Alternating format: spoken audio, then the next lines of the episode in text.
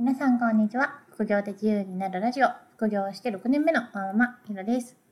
今日は背取りで利益率だけを見てもあんまり意味がないよという話です。利益率は売上に占める利益の割合なんですけど、これはどれだけ効率的に稼げたかっていうのを示す数値です。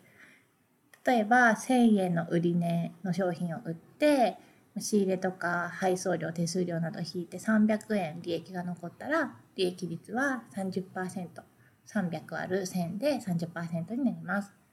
だから利益率は高い方がいいにしたことはないんですけど副業をする多くの人にとっては本来の目的っていうのは収入を増やすことですよね。だから最初は利益の金額にこだわってその後に利益率を考えたらいいかなと思います。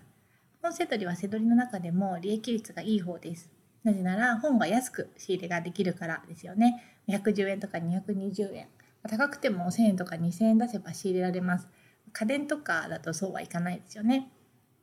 でも利益の金額でいうと一つの商品あたりの利益額はちっちゃいです。まあ、それはさっきの安く仕入れられるっていうのとまあ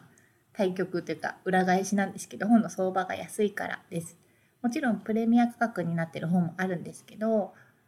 まあ、そういうのは見つけられないし見つからないからプレミアなんですよね。で大体本って、まあ、数千円定価とか売り値は数千円ですよね。だから1冊あたり頑張ってたまに3000円とか、まあ、大体は500円前後の利益が多いです。利益率にこだわりすぎると良くないなっていう例としてあげると例えば新書110円の新書を買ってメルカリで500円で売ったら手数料が50円で送料が200円だとして利益は140円ぐらいです。140割る500で利益率は28%。セロリの中では割といい方だし、中古セロリの中だったら標準的ですけど、でも利益ってたった140円です。だから利益率が10%だとしても3000円の本を売って1回で300円稼いだ方が倍以上稼げるんですよね。だから、まあ、利益率が10%だったとしたら、うん、大体2000円までで仕入れれば300円稼げます。これ今ちょっと Amazon で売ると仮定して。もしメルカリで売るんだったら、300円稼ぐには2200円ぐらいまで仕入れ OK ですね。500円で売れる本を110円コーナーで探す労力と3000円で売れる本を2000円までの予算で探す労力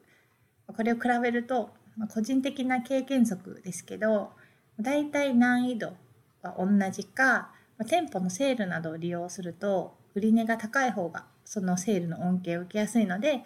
後者の方が仕入れやすい。3000円で売れる本を2000円までの予算で探す方が仕入れやすい見つけやすい気がします。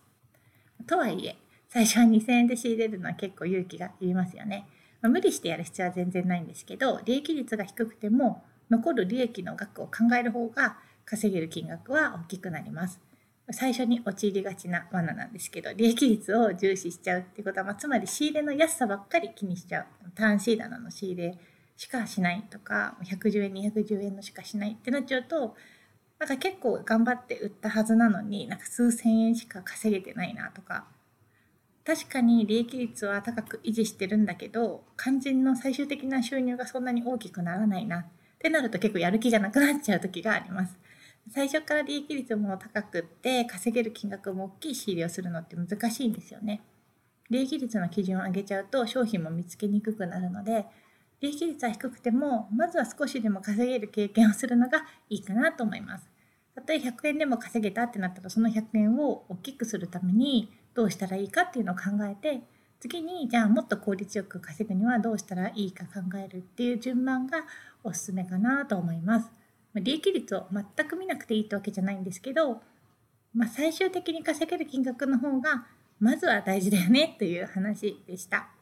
セドリ以外の副業でもそうなんですけどやっぱり最初から効率なんか楽に最小の時間で最大の効果っていうのを考えすぎると何もできなくなっちゃったり